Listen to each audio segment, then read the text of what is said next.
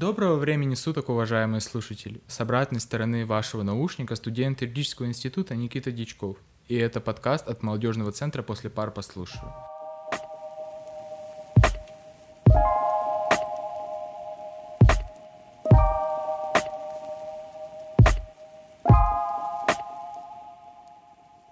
Это пилотный выпуск, поэтому обязательно оставляйте свои комментарии после прослушивания, чтобы мы понимали, интересно ли вам проводить время в моей компании и компании приглашенных нами гостей. Формат нашего подкаста – это занимательные интервью со специально приглашенными гостями, которых мы видим в институте, но даже не представляем, насколько это интересные и многогранные личности. К слову о таких личностях, со мной в студии именно такой человек. Встречайте – самый улыбчивый, самый понимающий и по отзывам некоторых студентов юридического института самый красивый преподаватель и заместитель директора по воспитательной работе Петр Александрович Вырва. Петр Александрович, здравствуйте. Здравствуйте, ребята. Во-первых, я хочу вас поблагодарить за то, что вы пришли к нам в гости. Я уверен, то, что наши слушатели э, будут крайне заинтересованы в том, то, что вы нам расскажете. Сразу вопрос. Э, я знаю, что вы ярый фанат активного отдыха, и наши красноярские столбы вам уже, как говорится, по колено. А горнолыжные спуски вы знаете как свои пять пальцев. Расскажите, в чем секрет? Откуда вы берете энергию? Очень интересный вопрос. Честно говоря, даже не ожидал его как в качестве первого вопроса услышать. А, столбы люблю красноярские, потому что это очень красивое место, где можно провести приятное время, подышать свежим воздухом. А в Красноярске, в принципе, с воздухом, с чистым у нас, к сожалению, есть небольшие проблемы. Да, есть нюанс. Ну, не в этом суть. Суть в том, что есть действительно классное, замечательное место, столбы, где уникальная, интересная природа, а, где можно подышать свежим воздухом, можно провести активное время, то есть полазить по самим столбам. Я очень сильно люблю ходить на некоторые столбы, прям забираться. Не то, что просто по лесу гулять, но и заниматься такой, скажем так, не то чтобы рисковой, но немного экстремальной деятельностью. То же самое касается лыжных спусков. А, не знаю, где энергия берется. Мне кажется, что именно благодаря спорту в нас восполняются вот эти самые энергетические запасы. То есть он помогает нам отвлечься от рутины и получить заряд жизненной энергии и позитива. Еще вот такой э, вопрос. Э, какой ваш любимый столб, допустим, на который вы чаще всего забираетесь или на который вы чаще всего ходите? А, самый любимый столб у меня китайская стенка, а, на нее чаще всего забираюсь. Но самый красивый вид, наверное, все-таки открывается с первого, с первого столба. Да, я согласен с вами. И вот теперь мы знаем, какие спортивные таланты работают у нас в юридическом институте. И, кстати, Петр Александрович, расскажите, пожалуйста, вы следили за Олимпиадой в Пекине? Да, конечно. Я большой фанат а, спорта, как вы уже поняли. И, конечно же, я следил за Олимпиадой в Пекине и болел за наших, а там, где наши, может быть, не выступали, либо в финал не попадали, просто следил за красивыми выступлениями, за красивым спортом спортсменов. А выступления каких спортсменов, э, может быть, впечатлили вас больше всего? Ну, разумеется, самое большое впечатление на меня оказывают наши лыжники, которые берут большое количество медалей. Прежде всего, это Александр Большунов, а, ну, также мне нравятся сборные различные по хоккею. Ну, конечно же, я болел за наших, но в том числе мне понравились выступления некоторых других сборных. Это вот э, касательно тоже биатлона и, и многих э, других лыжных соревнований. Как раз-таки Олимпиада попала на период моих каникул, и я отправился в деревню к своим родственникам, к бабушке с дедушкой. Бабушка с дедушкой э, большие поклонники лыжных гонок и биатлона в принципе. Когда я уже ложился спать, я слушаю там, да, беги, беги, беги, быстрее, быстрее, быстрее, там, о, золото наше, и это проходило практически каждый вечер. Но это было действительно круто, и я рад, то, что, в принципе, наши российские лыжники э, завоевали несколько медалей э, в высшей пробы. И на самом деле, еще такой вопрос. Вот представим, допустим, если бы вы не были тем, кем сейчас, а были бы, допустим, спортсменом, в каком виде спорта вы чувствовали себя наиболее комфортно или завоевали бы несколько наград? Классный вопрос. А, сложно себе представить уже в таком в амплуа спортсмена, но мне очень сильно нравится сноуборд, и я хотел бы, наверное, завоевать золотую медаль в хавпайпе. О, ничего себе, это впечатляет, действительно. Сейчас, после того, как мы узнали о ваших спортивных талантах, в принципе, как вы проводите свое ну, свободное время? Сейчас стоит поговорить о более серьезной теме. Петр Александрович, расскажите, пожалуйста, как вы поступили в юридический институт и вообще, как это было? Даже не знаю, с чего начать. А, решение стать юристом у меня было достаточно спонтанным в 11 классе. А, почему-то я задумался о юриспруденции. Я приоткрою небольшую завесу. А, у меня родители, они являются врачами. Мой старший брат также является врачом. То, что можно сказать, я из медицинской династии. Соответственно, я был таким исключением в нашей семье, и вот так решил спонтанно в 11 классе выбрать другую профессию, стать юристом. Было это, честно вам скажу, а, не сильно тяжело, потому что к 2008 году а, внедрили уже систему единого государственного экзамена. Соответственно, мы были вот освобождены от участи дополнительной подготовки и сдачи вступительных испытаний в сам университет. Достаточно было сдать ЕГЭ. Поэтому, скажем так, все достаточно просто прошло. Сдали ЕГЭ, принесли результаты в приемную комиссию. Ну и, соответственно, здесь прошел я и поступил на юриспруденцию. На тот момент не было а, магистратуры и бакалавриата, был только единственный специалитет. Соответственно, я обучался на специалитете 5 лет. Такой еще вопрос. На сколько баллов вы сдали ЕГЭ, если вспомните? Слушайте, я не помню. У меня были пятерки, а, но количество баллов я уже не помню. Ну, значит, не настолько это и важно. К слову, к слову, а, удивительный факт, но по иностранному языку у меня в школе была тройка. А я поступил на ОСП, и сейчас у меня есть диплом переводчика и английский сертификат, по-моему, оксфордский, знание языка. Поэтому, если даже у вас были тройки в школе, ребят, самое главное не опускать руки, не сдаваться и идти к своей мечте. На самом деле, это действительно крайне увлекательная история, которую вы сейчас рассказали. И я вас действительно благодарю за этот рассказ. Сейчас мы поговорили о том, э, как вы стали студентом, но как вы стали преподавателем для наших слушателей и для меня, в частности, это все еще загадка. Сможете поделиться с нами историей вашего становления в юридическом институте как преподавателя и как заместителя директора по воспитательной работе? А, на мой преподавательский выбор а, прежде всего повлияло знакомство а, с Ириной Александровной Дам. Она является сейчас заведующей кафедрой диалектологии и криминологии. И на тот момент э, еще у нас был жив Николай Васильевич Щедрин. Он был замечательным преподавателем. А, каждую свою лекцию начитал, начинал с игры на гитаре и исполнения бардовской песни. Он был очень интересным, увлекательным профессором, ну и, соответственно, вот эта энергия, заряд, который а, он передал мне, а, как-то во мне посеяли зерно и желание стать таким же классным, интересным, увлекательным преподавателем, который будет предан своему делу и которым будут восхищаться студенты. Это действительно похвально. На самом деле, даже на моем опыте не было пока что таких действительно запоминающихся э, преподавателей. Ну, я бы вам сказал, э, что у вас еще все впереди, много других замечательных преподавателей вас будут преподавать. Надеюсь, на этом ваша увлекательная лекция не закончится. Мы тоже надеемся на это. И что ж, еще один секрет Петра Александровича раскрыт, а мы двигаемся дальше. А, Петр Александрович, мы немного поговорили о вашем прошлом, узнали о студенчестве, о том, как вы стали преподавателем и как достигли должности заместителя директора. Давайте же поговорим о настоящем.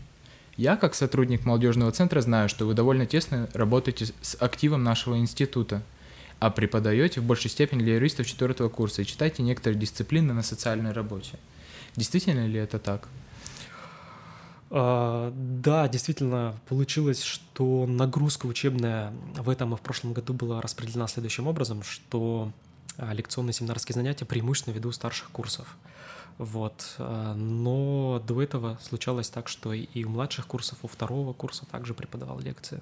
И вообще, в принципе, не могли бы вы рассказать немного больше о вашей работе в институте именно?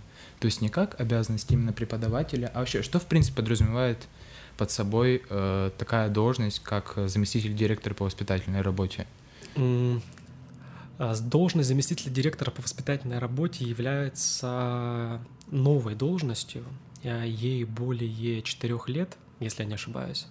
А, соответственно, функционал и обязанности, они имеют, ну, а, скажем так, ядро, которое четко определено, и есть много других полномочий, функционал, который э, не входит непосредственно в должностную инструкцию, но которая непосредственно все равно приходит заниматься. А самая главная основная функция все-таки заниматься воспитательной деятельностью работой, а, проводить воспитательные беседы, а, взаимодействовать со студенческой средой, со студенческими объединениями, поддерживать возникающие новые студенческие объединения и поддерживать, в принципе, те тенденции, которые происходят в молодежной среде.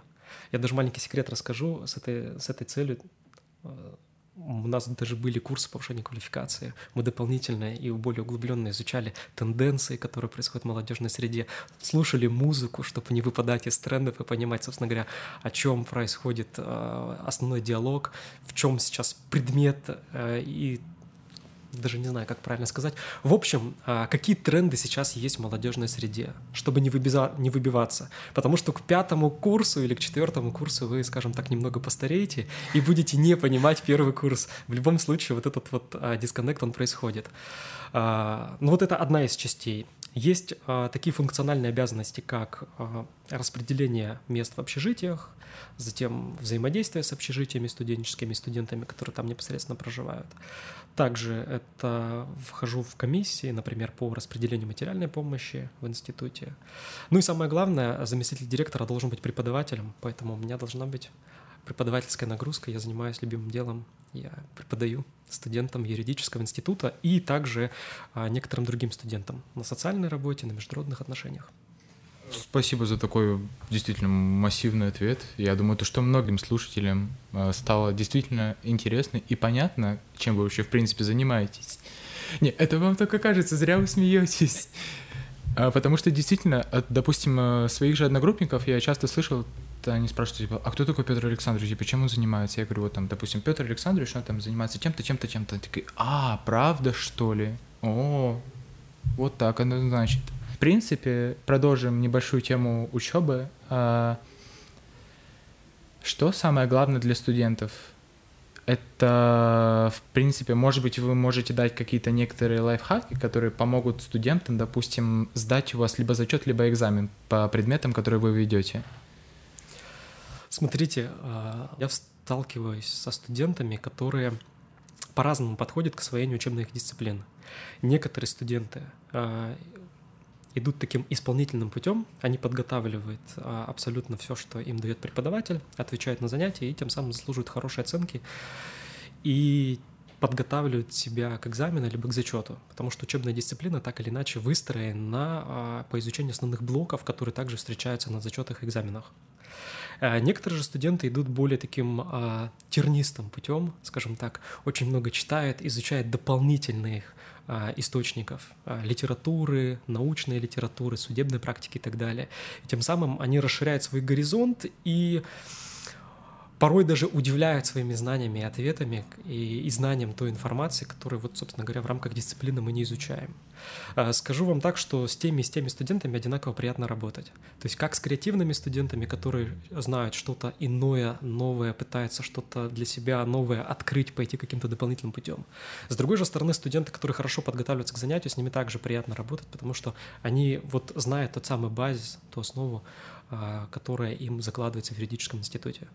Самое главное заниматься. То есть, э, чтобы, допустим, сдать у вас зачет или экзамен, нужно прилежно знать материал, э, много читать, э, иметь хорошее чувство юмора и, возможно, какой еще может быть параметр допустим, для успешной сдачи? Честно говоря, даже затрудняюсь ответить. То есть основы вы уже перечислили. Хорошо. А мы продолжаем наш подкаст с Петром Александровичем. Э, напоминаю, что это заместитель директора по воспитательной работе и преподаватель нашего замечательного института.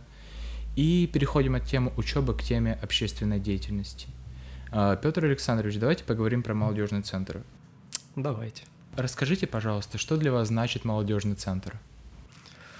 А для меня молодежный центр вошел в мое сердце очень так глубоко. А, это та самая структура организации, без которой уже не мыслю свою работу в юридическом институте. А, активисты молодежного центра — это, во-первых, те самые ребята, с кем я провожу наибольшее количество времени, это раз. Второе — это та структура, с которой мы готовим большое количество мероприятий. Даже вот сегодня первый подкаст мы записываем с активистами молодежного центра. И то есть мы проходим огонь, воды и медные трубы именно с активом молодежного центра, начиная с 1 сентября, Днем знаний, даже подготовительным этапом подготовки к Дню знания и заканчивая выпускным для студентов. То есть все мероприятия, вся активная деятельность, которая происходит в институте, она отчасти происходит благодаря и с помощью сил молодежного центра. Я очень сильно восхищаюсь студентами, их преданностью, их активностью, самое главное, творческими способностями, которые они демонстрируют в своей деятельности. Поэтому молодежный центр для меня это такая приятная часть моей работы и в то же время основная часть моей работы, с кем я взаимодействую. Это очень приятно слышать. На самом деле, спасибо вам за это большое. Могу вам сказать тоже по секрету, то, что МЦ вас безумно уважает и благодарен за все, что вы делаете для нас.